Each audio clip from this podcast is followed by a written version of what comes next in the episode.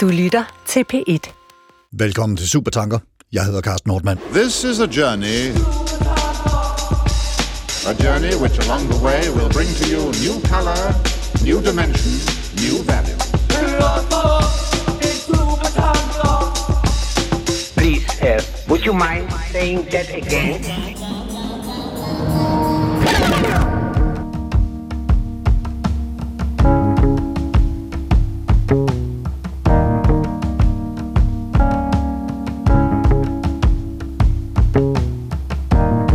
Den er sikker næsten hver gang. Når vi skal udråbe filosofiens founding fathers, så retter vi blikket direkte mod Kant, Hegel, Hobbes, Rousseau, Platon, Aristoteles, Nietzsche, Heidegger, Wittgenstein, Sartre, Foucault og så videre og så videre. I'm weary of the ways of the world. Be weary of the ways of the world. I'm weary of the ways of the world. Filosofiens fædre. Hvide europæiske mænd i deres bedste alder. Be ready for instant action. Prepared for anything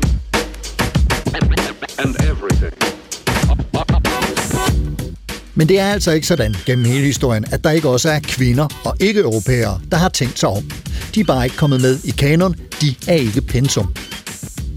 Helt tilbage i det antikke Grækenland, filosofiens vugge, kan vi finde kapable kvinder, der har filosoferet, og i både den arabisk talende verden og længere østover er der masser af filosofer, mænd og kvinder, der har tænkt tanker, der er mindst lige så gældende som dem, vi orienterer os mod i dag.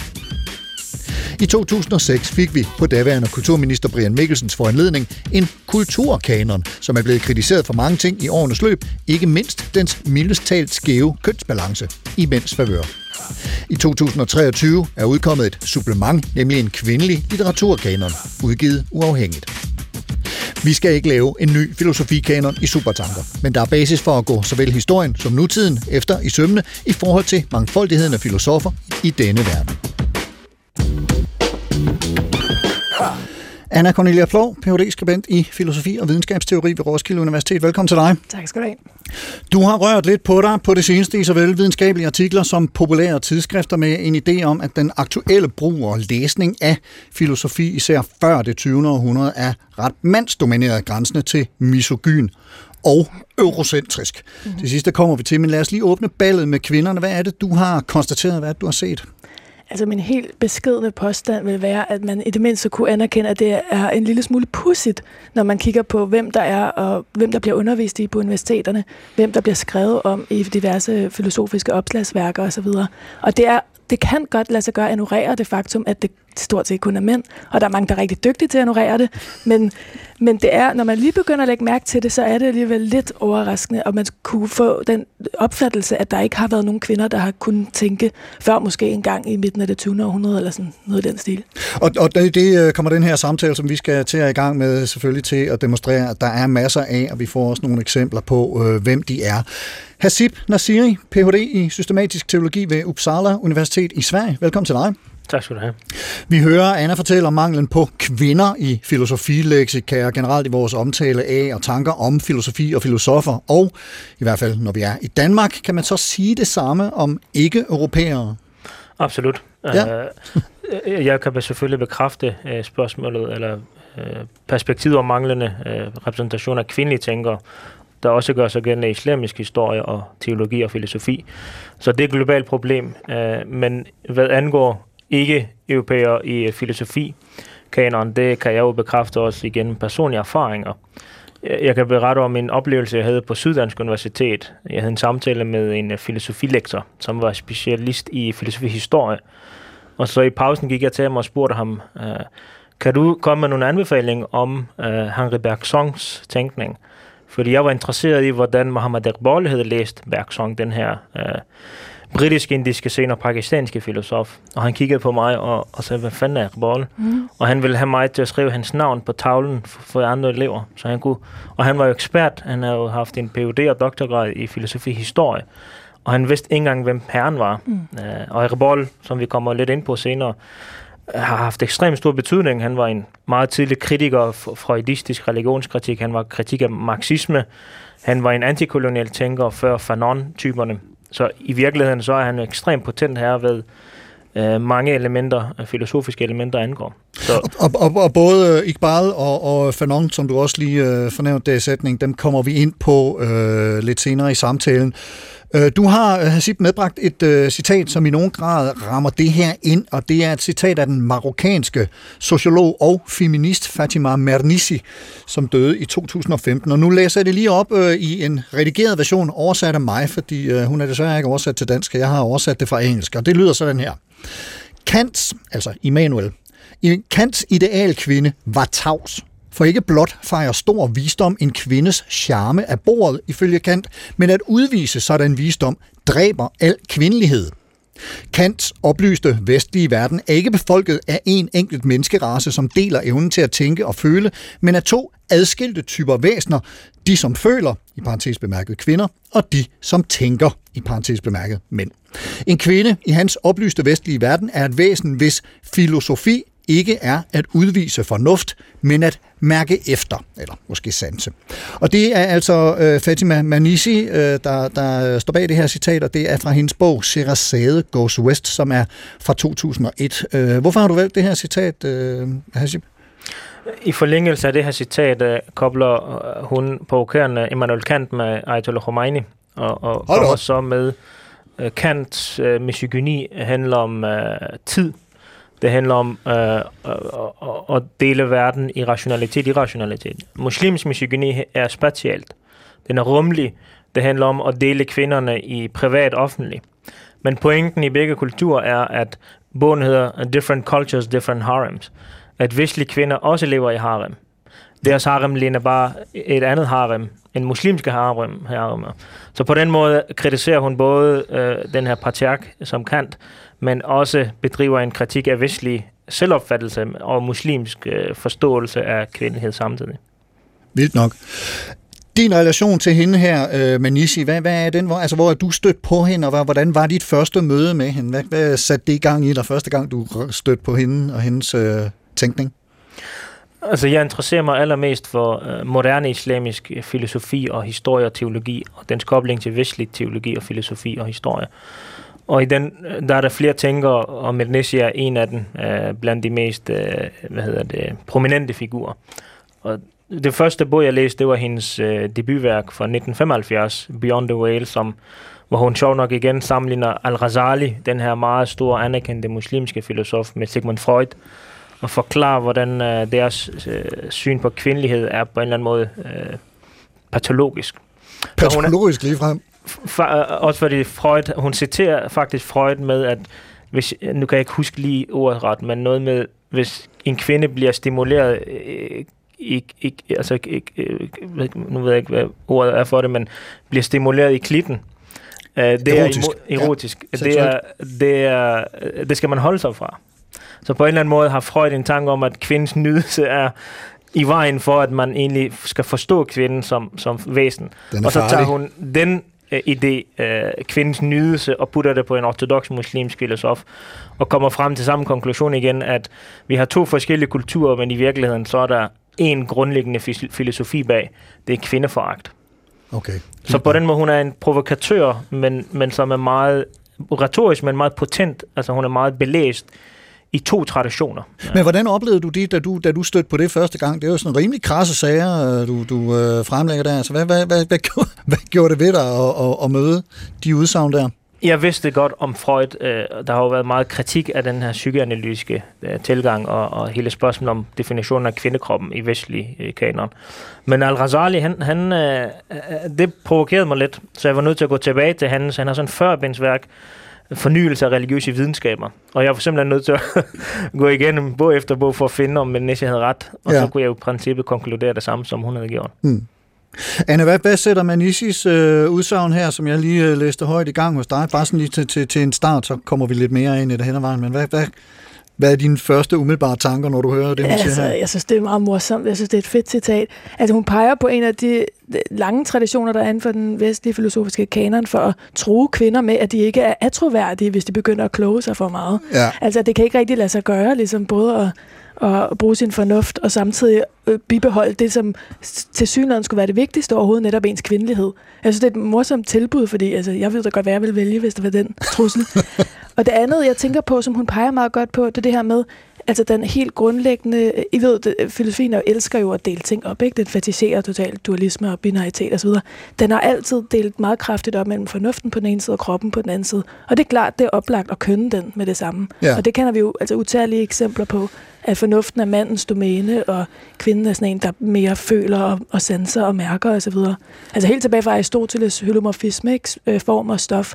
Manden øh, repræsenterer det formgivende, det aktive, bestemmende ligesom, dimension, og kvinden er det, der bare lader sig formgive og, og ligesom samle op af manden. Det flydende. Det flydende og Må jeg det... lige afbryde det Ja. her, for det, Aristoteles er en meget interessant citat at sige, at øh, kvinden er det passive materie, som man, manden aktualiserer. Så at sige. Ja, netop.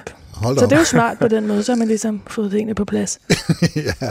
Men, men Hasib, hvis vi nu skal tage uh, Manisis udsagn her, så prøv at sætte det ind i en 2023-kontekst. hvad, hvad, hvad er det så, uh, hun, hun peger på? Hvordan, kan vi, hvordan er det aktuelt i dag? øh, nu skal jeg passe på, at jeg ikke konkluderer lidt for meget, men øh, Mednesi, hendes første værk, burde øh, være en del af det, man kalder intersektionel feminisme. Og den tanke forfølger hun helt til sin sidste værk, øh, som du refererer til. Det er ideen om, at forskellige kulturer og civilisationer og religioner har deres egne øh, forståelser, deres egne definitioner af krop og seksualitet og fornuft.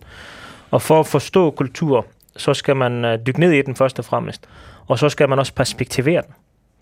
Så det du siger, øh, øh, Anne, med fornuft og rationalitet kontra øh, emotionalitet, den finder du også i Al-Ghazalis tænk- tænkning, eller i klassisk islamisk filosofi. Ikke? Og så når du sammenligner de to, øh, hvad kommer du frem til? Jo, måske kommer du frem til en tredje syntese så også. Ikke? Øh, så Mednesis relevans handler om, hvordan, hvis man inkluderer hende i kanon, som en muslimsk feministisk tænker, hun kan både øh, fortolke europæisk kanon for europæer, eller give redskaber til det, man kan også komme med kritik af, hvordan man forstår sig selv. Som for eksempel en feministisk øh, skikkelse eller feministisk tænker. Fordi hun perspektiverer det i forhold til, hvordan øh, vestlig misogyni fungerer og opererer i samfundet.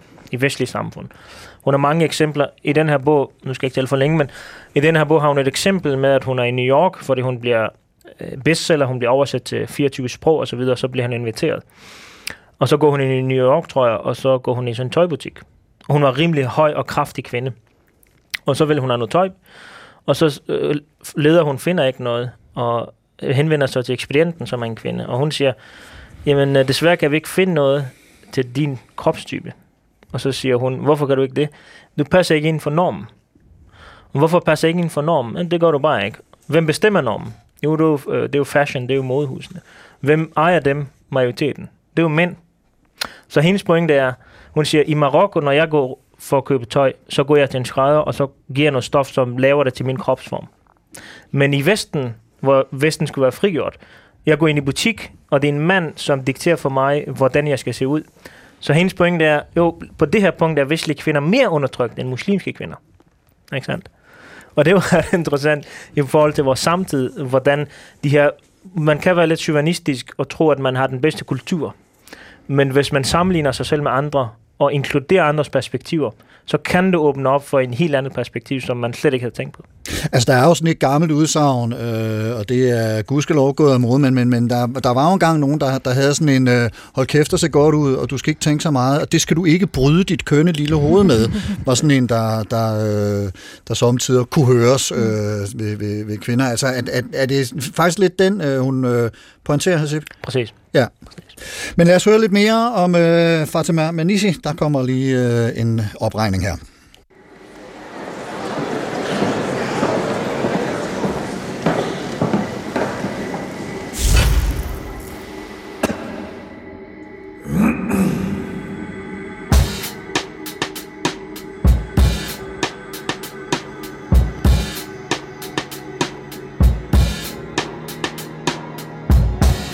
Muslimske kvinder har lige så meget indflydelse som vestlige. Marokkanske kvinde, vokset op i harem, beskylder muslimske mænd og den øvrige verden for fejllæsning af Koranen og af islam. Hvis det her nu var tabloidpresse, hvis jeg var Ekstrabladet eller engelske The Sun eller Daily Mail, så kunne jeg måske godt finde på at fyre sådan en overskrift af til en udlægning af Fatima Manissis arv og fortræffeligheder. I hvert fald hvad nogen vil opfatte som fortræffeligheder. Nogen synes sikkert, hun er pænt forståelig og irriterende. Det ændrer ikke på, at hendes tænkning og skriverier er både indflydelsesrige og vigtige, langt ud over den anerkendelse, hun har fået i bredere kredse. Faktisk er Manisse klart en af de mangler i en filosofisk-sociologisk kanon, der er værd at råbe lidt op om. Og i en vestlig verden, hvor muslimer ofte bliver udgrænset og beskyldt for meget en dårligdom, kan hun uden tvivl bidrage til at nuancere billedet, blandt andet med sin første bog fra 1975, Beyond the Veil. På den anden side af sløret vil være mit bud på en oversættelse, men bogen er ikke oversat til dansk, så hvis man har lyst til at kalde den hinsides sløret eller sløret transcenderet, så er det også muligheder. I den bog undersøger hun arven efter Mohammed og slår tvivl om hadith, altså udsagn og traditioner, der bliver tilskrevet Mohammed, og dermed den underordnede rolle, som kvinder har i islam, men som ikke er dikteret af Koranen. Gendrivelsen af hadith for ekstra turbo i bogen The Veil and the Male Elite, som systematisk går i rette med mandlige autoriteters misbrug af hadith og de misogyne læsninger af Koranen.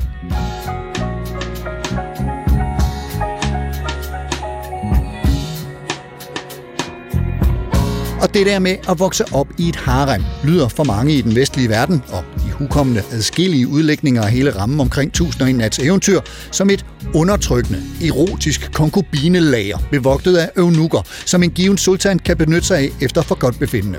Det er et billede, som den europæiske billedkunst i høj grad har fantaseret livligt om, blandt andet Angre, Matisse og Picasso. Billedet, ifølge Manissi, af indelukkede, passive og undertrykte muslimske kvinder, der er magtesløse over for deres misogyne mænd. Andre vil imidlertid fremhæve, at et harem ganske enkelt er kvindernes del af en beboelse, hvor husets frue, ugifte døtre, unge drengebørn og kvindelige tjenestefolk huserer, og hvorfra der også bliver bedrevet politik.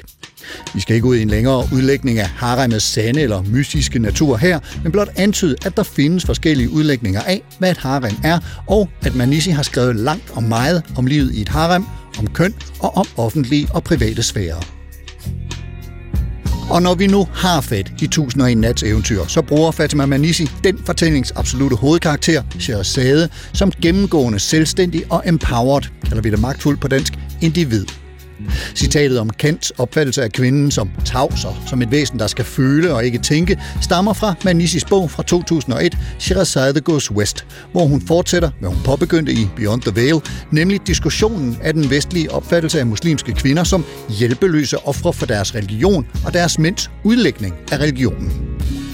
Her skriver hun blandt andet også, at vestlige kvinder er lige så tilsløret som muslimske kvinder, blot på andre måder. Og i bogen The Forgotten Queens of Islam, Islams glemte dronninger, igen, den er ikke udkommet på dansk, går hun i rette med opfattelsen, fejlopfattelsen af fraværet af kvinder i politiske og andre autoritative roller.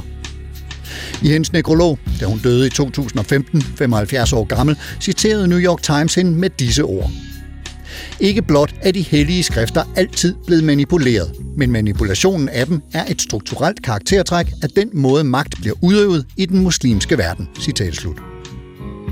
Manisi er primært kendt for sit arbejde med islamisk feminisme, men i et lidt bredere udsyn skal hun også anerkendes for arbejde med eurocentrisme, intersektionalitet, det er også en del af kønsdiskussionen, transnationalisme og global feminisme. Walk in your ways so you won't grow. Walk in your ways so you can sleep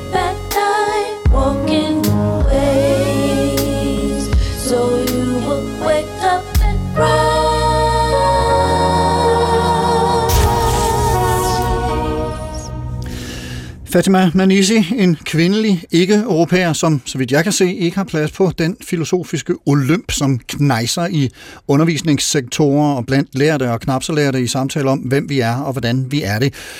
Manisi burde ikke bare selv have en plads for sin bidrag til supertanker i sin samtid. Hun er også aktiv deltager i samtalen om, hvorfor kanon ser ud, som den gør, og måske ikke, som den burde. Men altså helt ærligt, øh, Anna Cornelia Plov, er det ikke bare øh, endnu en fix woke idé, at øh, vi skal til at få alle mulige PFR tænkere til? Altså kan vi ikke øh, tillade os at gå ud fra, at kanon ser ud, som den gør, gennem hvad man kunne kalde naturlig selektion, altså at det er de til enhver tid bedste, der indtager pladserne? Spørger jeg er retorisk. morsomhed. Ja. ja, Øh, polemisk. altså, ja, altså for det første, filosofi er jo ikke en eksakt videnskab. Altså det fungerer ikke rigtigt ligesom længdespringskonkurrence eller eller andet, hvor man kan måle, ligesom, hvem er de bedste. Det er i høj grad et spørgsmål om teoretiske modbølger, og det er også et spørgsmål om, altså der foregår mange fagpolitiske kampe i, i den tradition. Øhm, en ting, som jeg synes er, er lidt vigtig og ret interessant, og jeg sådan set selv blev ret overrasket over, da jeg fandt ud af, det er, at det her med, at vi ikke har øh, for eksempel, øh, nu tager vi kvinderne, ikke? Øh, de kvindelige tænker med i vores kanon i dag, det er sådan set en nyere opfindelse, eller hvad skal man sige, det er snarere vil jeg sige, det er en nyere forglemmelse. Altså, vi skal huske, at filosofiens historie selv har en historie, og at historisk grundlag altid er politisk. Så der har faktisk været tidspunkter før, øh, hvor at man sådan set har kendt til masser af kvindelige filosofer. Og nu, det jeg har beskæftiget mig med, er mere det, man kalder nyere tidsfilosofi, ikke? Så sådan 1600-tallet, 1700-tallet, den, Hvornår er tid. de blevet kæmmet ud, så, man så må sige? Jamen, det er, rigtig, det er et rigtig fint citat på den måde, vi har, at man lige siger det her øh, om Kant, fordi Kant spiller faktisk en rolle i den historie. Altså før i tiden, så havde man, så, så bedrev man filosofihistorie på en ret anderledes måde, end man gør nu. Der, der havde man mere sådan noget med, at man, man lavede det, man kalder doxografiske optegnelser. Altså man, man øh, nummererede... Ja, me, mene, altså øh, man skrev, nedskrev folks meninger, ikke doxa. Mm, ja. så, så det var egentlig mere sådan en konglomerat af alle mulige, alle dem, der har levet øh, øh, ordentlige filosofiske liv, de, de kom ligesom med i den historie. Der er sådan et grundværk, som, som, er, som lages øh, altså sten til det, nemlig Diogenes Laertius ansete filos- filosofers undskyld, liv og levnet fra det 3. århundrede. Og der var masser af kvinder med, og der var også masser af af fjollede øh, sladderhistorier med, hvem der var uvenner med hvem, og hvem der var forelsket i hvem. Og sådan. noget. Så det er også på- mange måder en underlig type filosofihistorie. Men det var altså en, hvor der var mange flere figurer, der kunne ligesom blive en del af den her historieskrivning. Ikke? Og vi har også ham, der hedder Gilles Menage, som i 1690 skriver en bog, som hedder Kvindelige filosofers historie, som specifikt altså optegner, jeg ved ikke, Øh, et halvt hundrede øh, antikke og, og middelalderlige øh, kvindelige filosofer. Så man har ligesom haft kendskab til utrolig mange. Og så sker der alle mulige ting, og det er en meget lang historie, som vi alle sammen ved. Men med Kant og omkring ligesom kulminationen på oplysning, der sker der altså også noget omkring, hvordan vi fortæller den her øh, historie for, for faget, dis, øh, disciplinen filosofi, som begynder sådan at konstituere sig. Og det er blandt andet, at man begynder at forestille sig, at der er et eller andet. Der er ikke bare en masse meninger og holdninger om, hvordan det gode filosofiske liv øh, skal være, men der er ligesom et forløb, altså fornuften, der udvikler sig historisk, og Kant sætter jo sig selv i scene som en, der ligesom kan forene de, for ham at se modsatrettet to øh, grundtraditioner, en, en empiristisk på den ene side og en rationalistisk på, en, på den anden side i sin nye transcendentale filosofi. Og med den her bevægelse, så er der enormt mange, der bliver skrevet ud på en måde af filosofiens historie, og ikke kun kvinder, vel? Altså alle mulige mindre figurer, mindre kendte figurer. Der er også en del emner, som pludselig ikke bliver betragtet som filosofi på samme måde, fordi nu skal filosofi ligesom være den her, den rene fornuftshistorie, ikke? Så der er mange, mange spørgsmål om øh, det religiøse, mystiske, øh, pædagogiske spørgsmål, øh, forskellige ligesom, øh, og det man kalder querelle de femme, som er en stor ting på det tidspunkt, altså diskussion om, om kvinder har forstand, som vi nu har Ja. tager igen. Øhm, så så der, der, der sker mange ting omkring, hvordan filosofien selv ligesom fortæller sin egen historie på det her tidspunkt, som gør, at vi efter det ligesom ikke anerkender lige så mange som, som kvalificeret til at, til, til at kunne betragtes som filosofer. Men vil det sige, at, at, at uh, Immanuel Kant, som vi ellers øh, benytter en at given lejlighed til at hylde for at være den øh, vestlige øh, moderne filosofis øh, hvad skal man sige, stamfar på, på mange måder, med, med der, sine tre kritikker der i, i 1780'erne og forskellige andre ting, han skrev, at, at, at han øh, i virkeligheden øh, får forlagt en linje, der hedder, at fornuft er maskulint og føleri er feminint, og derfor så øh, Øh, kan vi godt... Øh, hvad skal man sige, få, få de der kvinder sidet fra i, i, øh, i kanon eller i undervisningspensum osv. osv. Altså faktisk, så vil jeg gerne lave en lille præcision her, fordi vi, vi har åbnet for et enormt øh, samtaleemne i, i dagens supertanker. Ikke? Ja. Og det er godt, at vi gør det, men vi skal også lige være lidt præcis, fordi spørgsmålet om misogyni og i øvrigt racisme i kanon, det er ligesom to spørgsmål for sig selv. Ikke? Og hvad hedder det, Kant, øh, nok er han dygtig, men han opfandt jo ikke misogynien. Vel? Altså, den kendte vi jo til fra, fra for evigt på måde. Så det, det, og det er ikke så meget, det, det jeg synes er mest interessant, det er sådan set ikke, altså man kan sagtens læse de gamle filosofer, jeg læser selv Hegel, han siger også, øh, kvinder kan opnå dannelse, men de kan ikke, de kan ikke rigtig øh, bedrive det vidt i de højere videnskaber eller i filosofien og sådan noget. Det siger Hegel. Ja, ja. Der er masser af den slags. Det kan man så hygge sig med. øh, og det bliver man også eksponeret for i undervisning, fordi det kommer jo hele tiden. Og, ja. men, nå, det, men det er ligesom en ting, det her med at detektere misogyni og racisme og den slags ting. Men det, der er mere interessant, det er, nå, hvad, hvordan er det, at denne her forhandling om kanon er foregået? Altså, hvordan har filosofien, som jo er en meget sådan narcissistisk øh, videnskab, kan man sige, der elsker at tale om sig selv og kigge sig selv i spejlet og sige, hertil er ikke længere går jeg, og hvem, hvem kan være som mig, osv. Altså, hvordan er den blevet til i den moderne forstand, vi kender nu. Ikke? Og det er der, hvor Kant, altså, og, og, og mange med ham, altså mange i den tyske historiefilosofer på det tid, her tidspunkt, og i, i det 1900 også, altså der, der sker noget omkring en sådan redressering, eller en sådan, øhm, ligesom indskrænkning af, hvad der kan betragtes som filosofi, som er ret interessant. Mm. Hasib?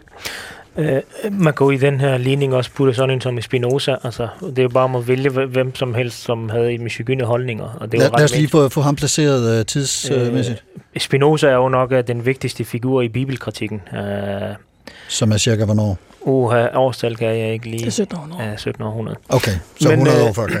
Præcis. Men øh, øh, i forhold til det her spørgsmål om, om det Vogue, eller om, om det er meritering, der skal afgøre, Ja. øh, så hvis man kigger uden for den europæiske kanon, så øh, er der faktisk en meget tydelig overgang i den her periode, du omtaler, Anne, øh, som handler om kolonialisering.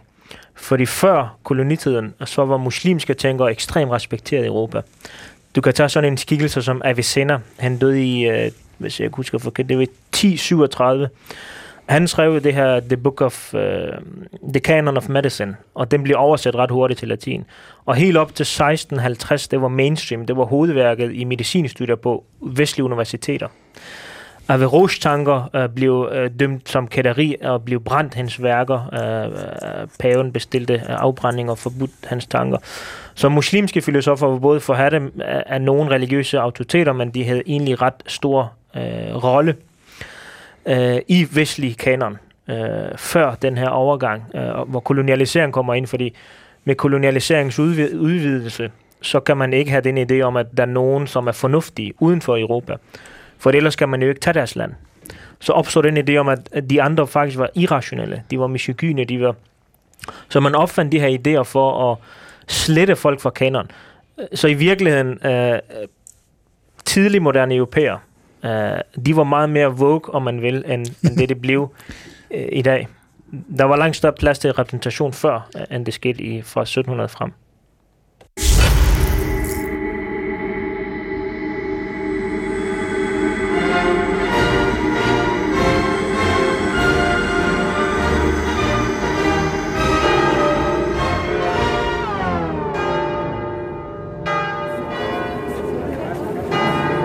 Det er den 3. november 1793. Klokken er syv om aftenen, og en smuk voksen kvinde, 45 år, i en lang, lys, løsthængende kjole, bliver ledsaget gennem folkemængden. Holdt fast af to vagter. Kvinden er på vej til skafottet. Hun er, og jeg citerer, en anonym parisisk tilstedeværende skribent. En meget særlig person ved navn Olympe de Gouges, som bar den imponerende titel Lært kvinde. Hele Paris beundrede hendes skønhed. Hun nærmede sig skafottet roligt og fattet, og tvang derved Madame Guillotines bølder til at indrømme, at en sådan skønhed og et sådan mod aldrig var set før. Den kvinde havde kastet sig ind i revolutionen med krop og sjæl, men indså snart, hvor grusomt det system, som jakobinerne indsatte, var, at hun valgte at træde tilbage. Hun forsøgte at afsløre banditterne i litterære publikationer, som hun fik trygt og hængt op. De tilgav hende aldrig, og hun betalte for sin uforsigtighed med sit hoved. Citat slut.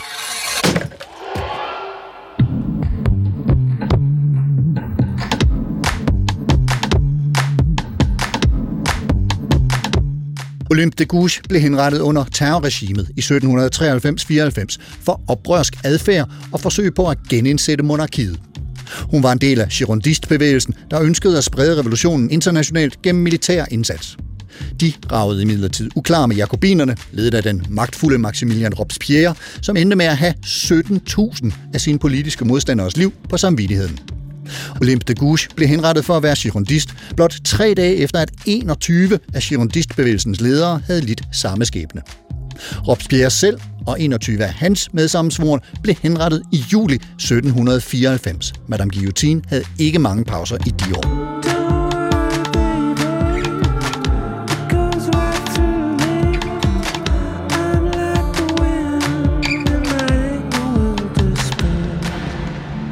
Født Marie Gus i 1748. Som 16-årig blev hun gift mod sin vilje med en mand, hun ikke selv valgte. Et ægteskab, som hun senere beskrev i en autobiografisk roman sådan her. Jeg blev gift med en mand, som jeg ikke elskede, og som hverken var rig eller af god familie. Jeg blev offret for ingen verdens skyld, som kunne råde bod på den afsky, jeg følte for denne mand. Citat slut. Sammen fik de en søn, Tre måneder efter sønnens fødsel druknede manden i en oversvømmelse. Marie ændrede sit navn til Olympe de Gouges. Navnet Olympe tog hun fra sin mor, flyttede til Paris og svor ikke at gifte sig igen. Hun blev aktiv i politiske og især sociale sager og gik ind i alt fra vejvedligeholdelse til skilsmisse, hospitaler for fødende kvinder, ophævelse af slaveriet, forældreløse børn og ugifte mødres rettigheder, og hun skrev flittigt om sine overvejelser.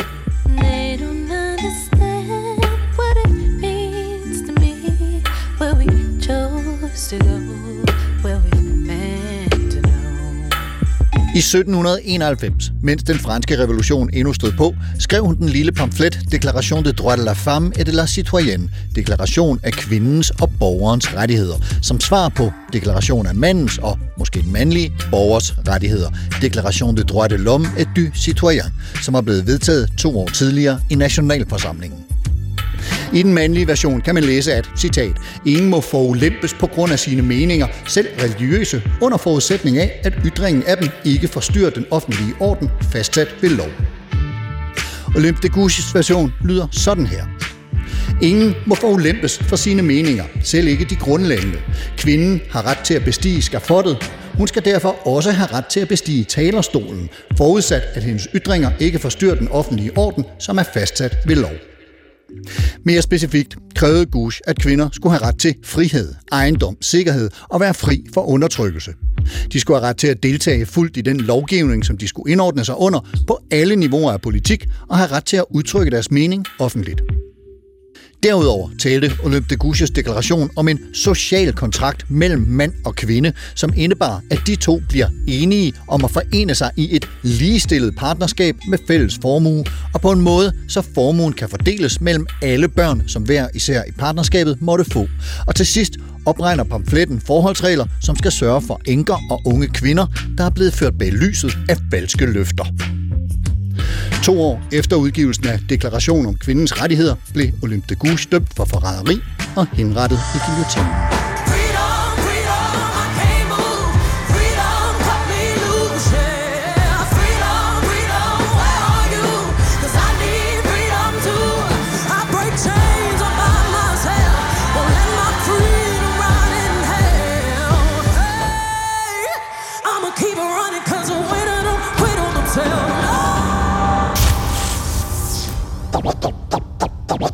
Would you mind saying that again? Olympe de Gouges, en af de, vil nogen mene, eklatante mangler i en gængs filosofikanon. En kanon, som er præget af ældre, hvide europæiske mænd, præget i dobbelt forstand, nemlig domineret af og altså også skrevet af. Og nu kommer folk som Fatima Manisi og en masse andre, blandt andet her i lokalet, Anna Cornelia Plov og Hasib Nasiri, og rører rundt i historien. Klippe klistre med kanonen. For naturligvis skal den repræsentere væsentligt flere kvinder, end den gør, og væsentligt flere ikke-europæere, end den gør, hvis den på nogen måde skal være dækkende for, hvem der har tænkt gældende tanker siden de gamle grækere MK. Måske endda før dem, og altså frem til 2020'erne. Det er ganske enkelt ikke nok med, undskyld et hurtigt name drop, afroamerikanske William Du Bois og det 20. århundredes kvindelige superstjerner Simone de Beauvoir, Hannah Arendt, Martha Nussbaum og Judith Butler. Så Anna, du har medbragt en lille øh, håndfuld kvinder, og Hasib, du har medbragt et øh, antal ikke-europæere. Så lad os øh, kaste os over dem her i øh, Supertankers indledende forsøg på at massere dem ind i pensum, og så er lytterne og jeg de bevredelige og læringsparate studerende. Anna, øh, Diotima de Gouche, som vi lige har hørt om, Anne Conway og Elisabeth af Bøhmen er nogle af de navne, du har med. Det er ikke sikkert, at vi når dem alle sammen, men hvad, hvad bør vi vide om dem, altså deres filosofi, og muligvis også øh, årsagen til, at de ikke har fået lov til at sidde med ved bordet? Ja, øh, ja, jeg uha, ja. nu må jeg se, hvor jeg skal starte. Altså, okay, jeg, jeg vil nemlig gerne, jeg, vil, jeg kan bruge dem som eksempler på at vise nogle af de grunde, der har været netop også til, at de er blevet skrevet ud. Ikke? Altså, der er Ja. den britiske tænker, Jonathan Rhee, han snakker om, at kvinderne har typisk lavet det, man kunne kalde det intellektuelle husarbejde. Og jeg synes faktisk, det er en ret fin betegnelse, fordi det siger noget om, de har, de har typisk historisk øh, stået for at holde salonger, hvor der blev diskuteret. De har nedskrevet fra diktat, når deres mænd øh, filosoferede. De har bedrevet oversættelser, de har øh, kommet med indvendinger, kritik osv. Så de har på mange måder sådan stået for det reproduktive arbejde, bare ind på et øh, altså, teoretisk plan. Og det vil man også kunne se i nogle af de eksempler, altså ikke alle, vel? Men lad os starte med Diotima af, af Mantinea fra, fra Sokrates tid, ikke? Fordi hun er ret fin, fordi på en måde så kan man sige, at Sokrates han er ligesom kongen over dem alle i vores historiske uning, ikke? men alt hvad Sokrates ved om kærlighed, det har han lært af en kvinde, nemlig Diotima. Og hun optræder i Platons dialog Symposion, øh, hvor at I ved det der, hvor de har tømmermænd, og de snakker om øh, Eros væsen, og på skift holder en tale, og Sokrates, det er klart, han kommer med den bedste tale, øh, og den handler altså om øh, og kærlighedens væsen, og den her trappe, man skal først begære de øh, skø- skønne lægemer, så det skønne sind, og til sidst skønheden überhaupt. Ikke? Og den afslører han, det er noget, han har fået at vide af præstinden Diotima. Så Og han, det, det giver han en faktisk credit for. Ja, øh, jamen, det gør han, ja. og det gør han, og, og det, det er der ingen tvivl om. Øhm, og, men, det, men det har historiske udning jo så lavet om på, ikke? Fordi på et tidspunkt i renaissancen, øh, der begynder man at sige sådan, ah, altså vi er vant til at, det er sådan set almindeligt accepteret, at alle de personer, der optræder i Platons dialoger, er øh, historiske personer, altså der har levet i virkeligheden, inklusive jo Sokrates selv. Men lige hende der Diotima, ah, må ikke hun er opdigtet, ikke? Og det begynder man bare, det gentager man så bare helt indtil, altså for nylig i forskning har man troet det. Nogle andre, de har så tænkt sådan, nå nej, det, hun må være øh, den samme person, som hedder Aspasia af Milet, som var en hetære, altså det er det, vi kalder en øh, veluddannet sexarbejder i dag, og som var... En også var- veluddannet sexarbejder? Altså, ja, det vil jeg tro, ja. Okay. Som var, jamen, fordi hun var Sokrates retoriklærer også, ikke? Ah. Og hun er en historisk person. Så man har har man sagt, ej, Diotima, hun må være, det er noget, vi har fundet på. Eller også så kollaps, altså hvad hedder det, lægger man den sammen med den anden eneste, eller en af de få kvinder, man har kendt fra Sokrates om, omgangskreds, ikke? Så det er ligesom på en mange måder symptomatisk for, for det her. Sådan, det, kan, det kan næsten ikke passe, vel?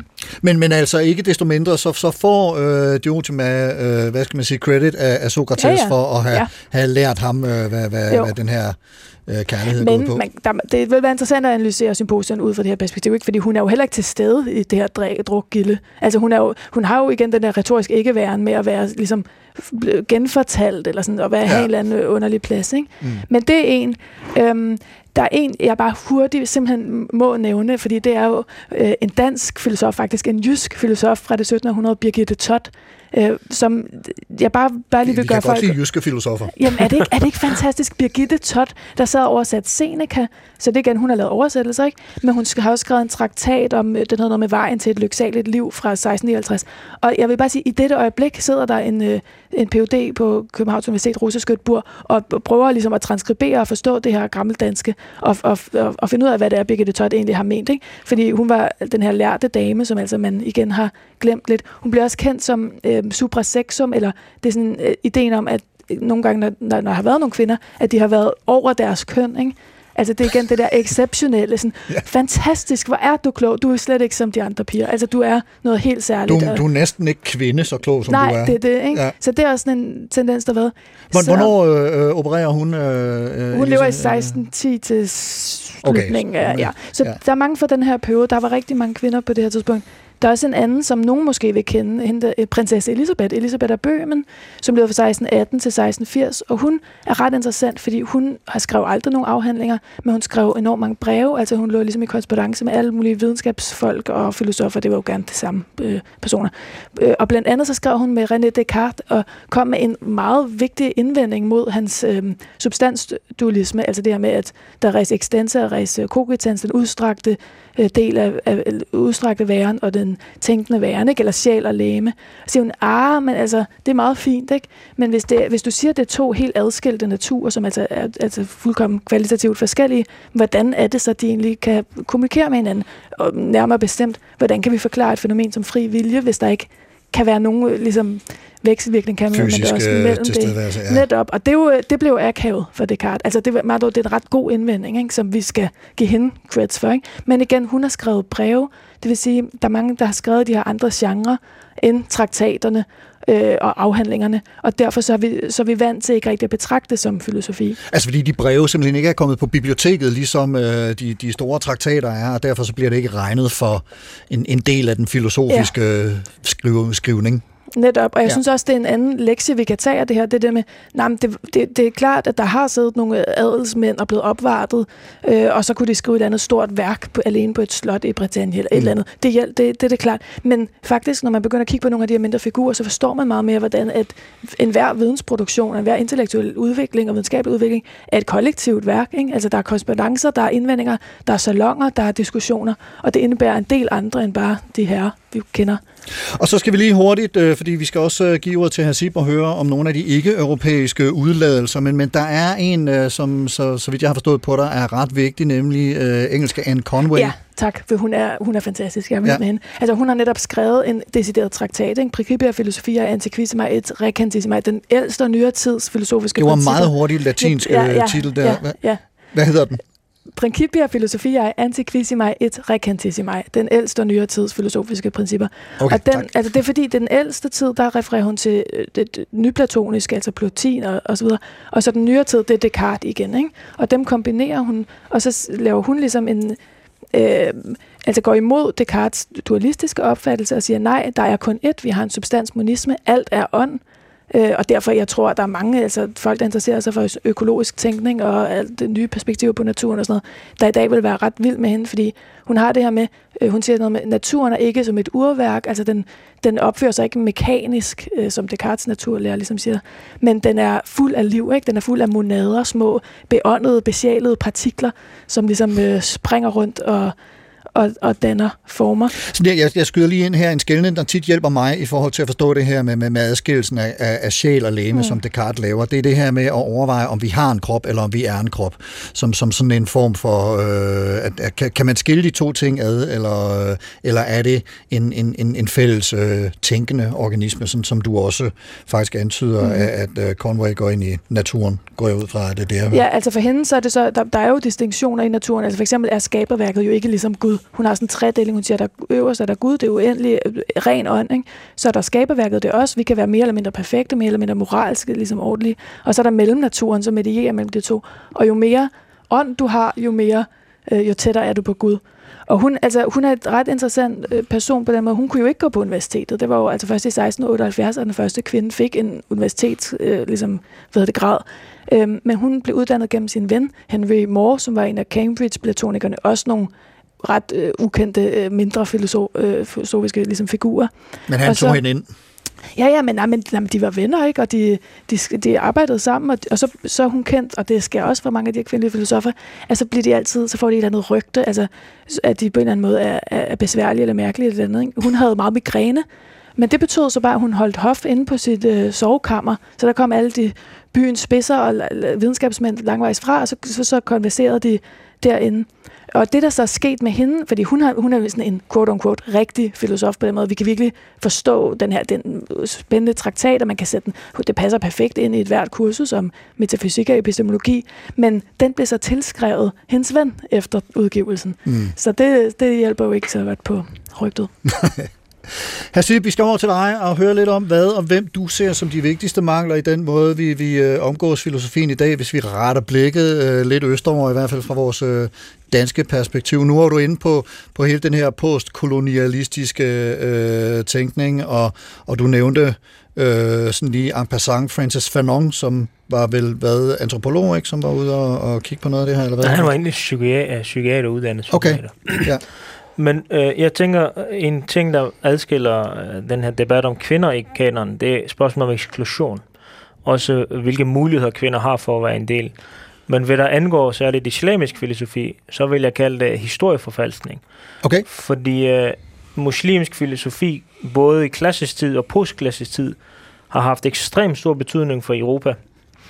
Øh, jeg kan give flere eksempler. Øh, overgangen fra latinske tal, romertal, til øh, det man i dag kalder arabertal, det kom igennem en herre, der hedder Khwarazmi. Han døde i 847, en matematisk geni. Som Øh, er hvorfra. Øh, ja, nuværende Iran vil man kalde det, men mellem Ja. Iran og Irak. Øh, så det talsystem, man i det hele taget i vestlig verden bruger, det kommer igen muslimerne. Det, oprindelsen er fra Indien, men den første, der lærte at, eller opfandt at destillere alkohol, det var en, der hed Zakaria Razi for lidt samtidig. Så hele alkoholskulturen skylder man muslimerne, og paradoxalt nok. Han var jo geni i sig selv også. Det er ikke alle, der vil rose dem for den. Nej, men det, det fik jo medicinske betydninger Ja, også. ja, Øh, så, øh, og du kan tage sådan en, hvis man kommer... Jeg nævnte Avicenna og hans kanon i medicin. Øh, du kan også tage sådan en som Ibn Khaldun, som i virkeligheden burde øh, sidestedes med skikkelser som Machiavelli og Hobbes i forhold til politisk realisme. Hold op. Og han var jo ret senere end de her klassiske øh, filosofer. Øh, der er for eksempel en her, der hedder Al-Biruni. Øh, han døde i øh, 1050. Han kan definitivt sige så at være antropologiens fader og indologiens fader. Han, for, han tog til Indien og lavede øh, studie af øh, hinduistiske kalendersystemer på videnskabelig måde, sammenlignede den, og så konkluderede han, hvordan man så kunne kigge på deres øh, øh kosmologi ud fra det. Så han var slet ikke interesseret i sin muslimske ophav. Han, han ville objektivt studere de her skikkelser. Du har en her, der hedder Al-Shahristani, som døde i 1037, som øh, bedrev religionsvidenskab. Han skrev en bog, der hedder The Books of Sex øh, and Creeds, hvor han rent objektivt studerede øh, forskellige øh, religiøse systemers tekster på objektiv måde, altså så objektiv objektiv, men altså forsøgte at være øh, metodologisk objektiv. Så det jeg forsøger at sige, det er, at øh, klassisk såvel som postklassisk og tidlig moderne islamisk tænkning har haft ekstremt stor betydning for videnskabens historie. Så når du ikke tager de perspektiver ind, når du studerer politologi eller statskundskab, og ikke kigger på Ibn Khaldun for eksempel, det er bare et eksempel, så er det decideret historisk forfalskning. I, jeg kan give et andet eksempel Jamen, med... jeg, jeg vil egentlig hellere høre lidt om, øh, hvad, hvad det er, der, der gør, at de ikke er med, de her. Er, er, er det simpelthen den her øh, koloni, øh, kolonisering af verden, at de, er, de må være dumme, ellers kan vi ikke tage deres land, og så skriver vi dem ud af, af tænkningens historie? I virkeligheden så burde det være forskning, der bekræfter de her antagelser. Altså jeg kan jo give mit svar, men i virkeligheden så skal det her være et felt, man studerer, hvordan man ekskluderede så vigtige øh, skikkelser fra uh, mainstream kanon. Altså i forhold til ren filosofi, ideen om tabula rasa for eksempel, den kommer fra Ibn Tufayl. Og det refererer nogle tidlige moderne europæiske filosofer, at de har den hen derfra. Så du har en hel del centrale... Centrale... Sig lige navnet igen, undskyld. Øh, Ibn Tufayl hed han. Okay, ja. Så du har en del centrale idéer i, i øh, vesterlandsk epistemologi, altså erkendelsesteori og ontologi, som decideret idémæssigt kommer fra islamisk øh, kultursfære. Og hvorfor bliver det ekskluderet? Oh, det for mig, det er decideret, det er ikke engang bare eksklusion, det er at forfalske filosofiens historie. Så at få dem ind i kanon, det er simpelthen ikke et spørgsmål om inklusion og repræsentation. Det handler om øh, at, at skrive, at bedrive rigtig historie, filosofihistorisk forskning. Mm. Anna? Ja, netop. Jeg synes, det er en virkelig god pointe, at øh, altså for eksempel Leibniz er også kendt for at engagere sig meget med kinesisk filosofi, for eksempel. Hegel gjorde det også, at han så bare lavede en ekstremt, øh, øh, altså tog mange, nogle meget dårlige konsekvenser af det. Han, han siger jo, at ligesom solen, så står fornuften op i øst og går ned i vest. Så den starter på et primitivt øh, såkaldt stadie øh, et sted, og så bliver den, kommer den sådan til, bliver den kultiveret i vesten. Ikke? Og i øvrigt afrikansk øh, tænkning for Det, ham er det, helt- undskyld, det er Hegel, det der siger Hegel sådan, ja. er helt uden for den her historie. Ikke? Men, men det siger alligevel noget om, at han har læst en masse ting. Altså det, igen, øh, det er måske trods alt en, en, noget, vi godt kan sammenligne, at der, der, man har sådan set kendt mere mm, til det absolut. tidligere. det der sker i Vesterlands filosofi, det er, uh, i den tid med Hegel og før ham, så opstår der en racistisk idé om teleologi. At Vesten er kulmination på andre kulturs videnskab. Så de andre havde videnskab, men vi per- perfektionerede det med kristendom og ikke-kristendom. Mm. Så, så man på en eller anden måde forsøger at, at lave en teologisk, altså hierarkisk historiografi mellem primitive savages, og så de her mm, civilisationer, som man ikke kan benægte øh, rent arkeologisk. Og så kommer selvfølgelig det her oplyste, frigjorte, øh, moralske, øh, kristne, øh, vestlige tænkning, som så kulminerer på det hele. Men i virkeligheden er det ikke sådan, fordi mange idéerne ikke bare øh, videreudvikling, mange idéerne var ret udviklet allerede hos muslimske tænkere i 1400-tallet, 1500-tallet og frem. Mm.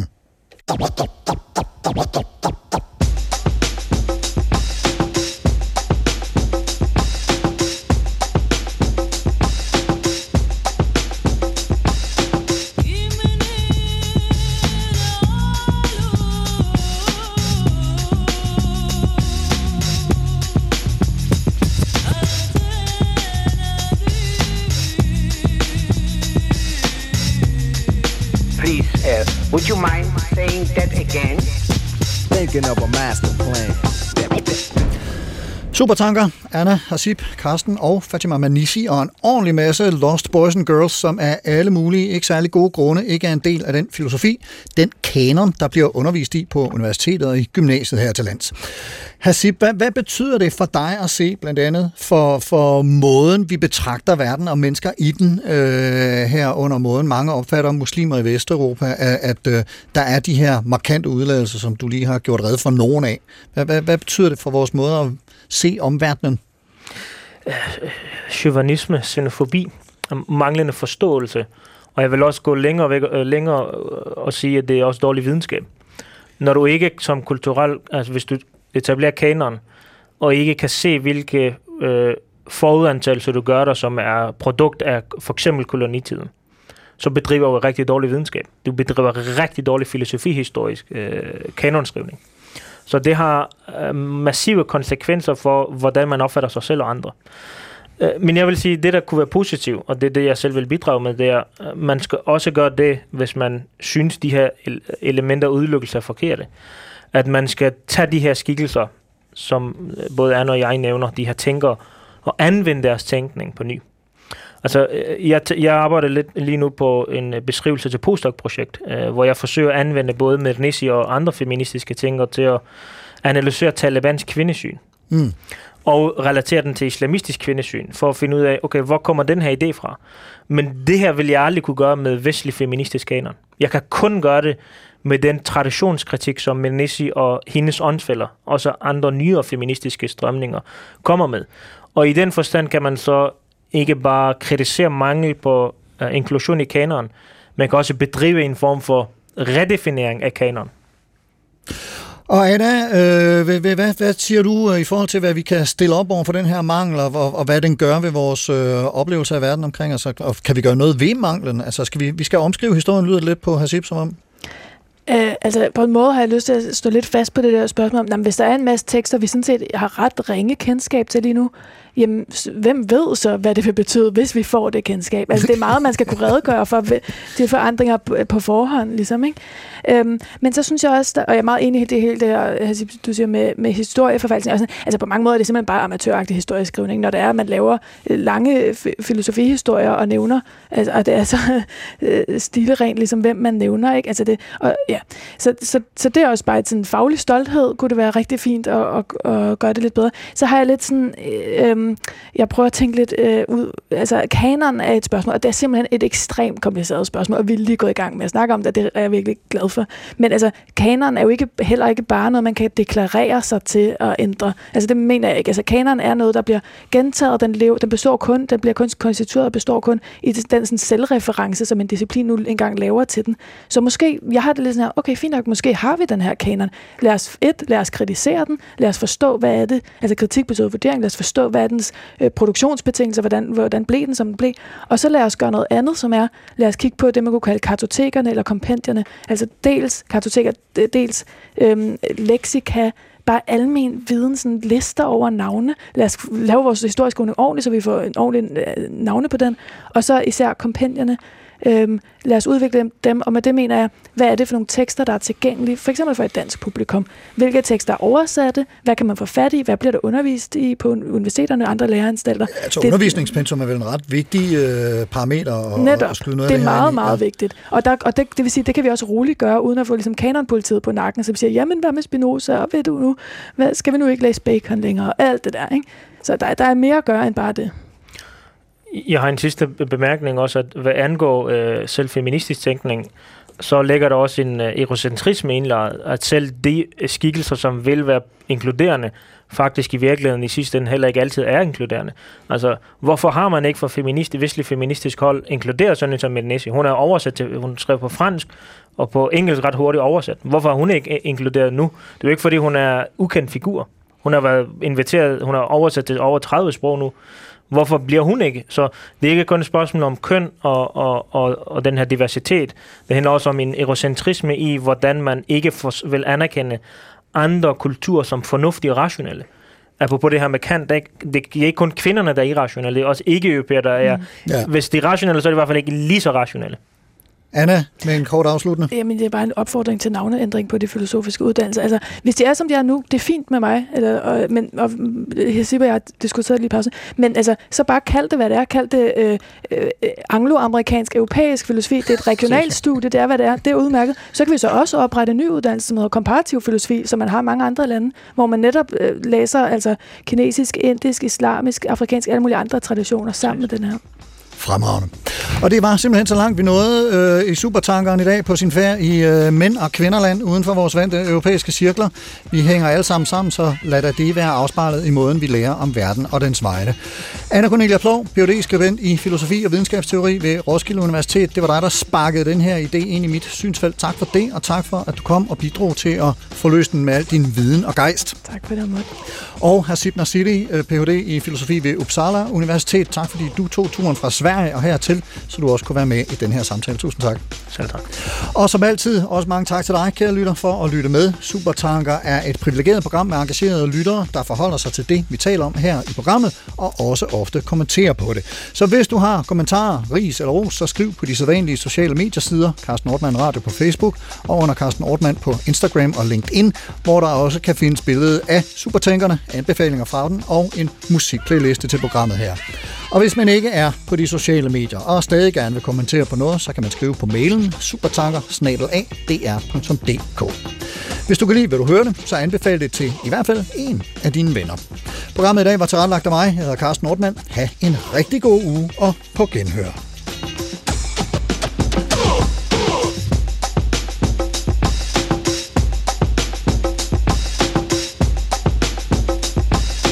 Thinking of a master plan. Gå på opdagelse i alle DR's podcast og radioprogrammer. I appen DR Lyd.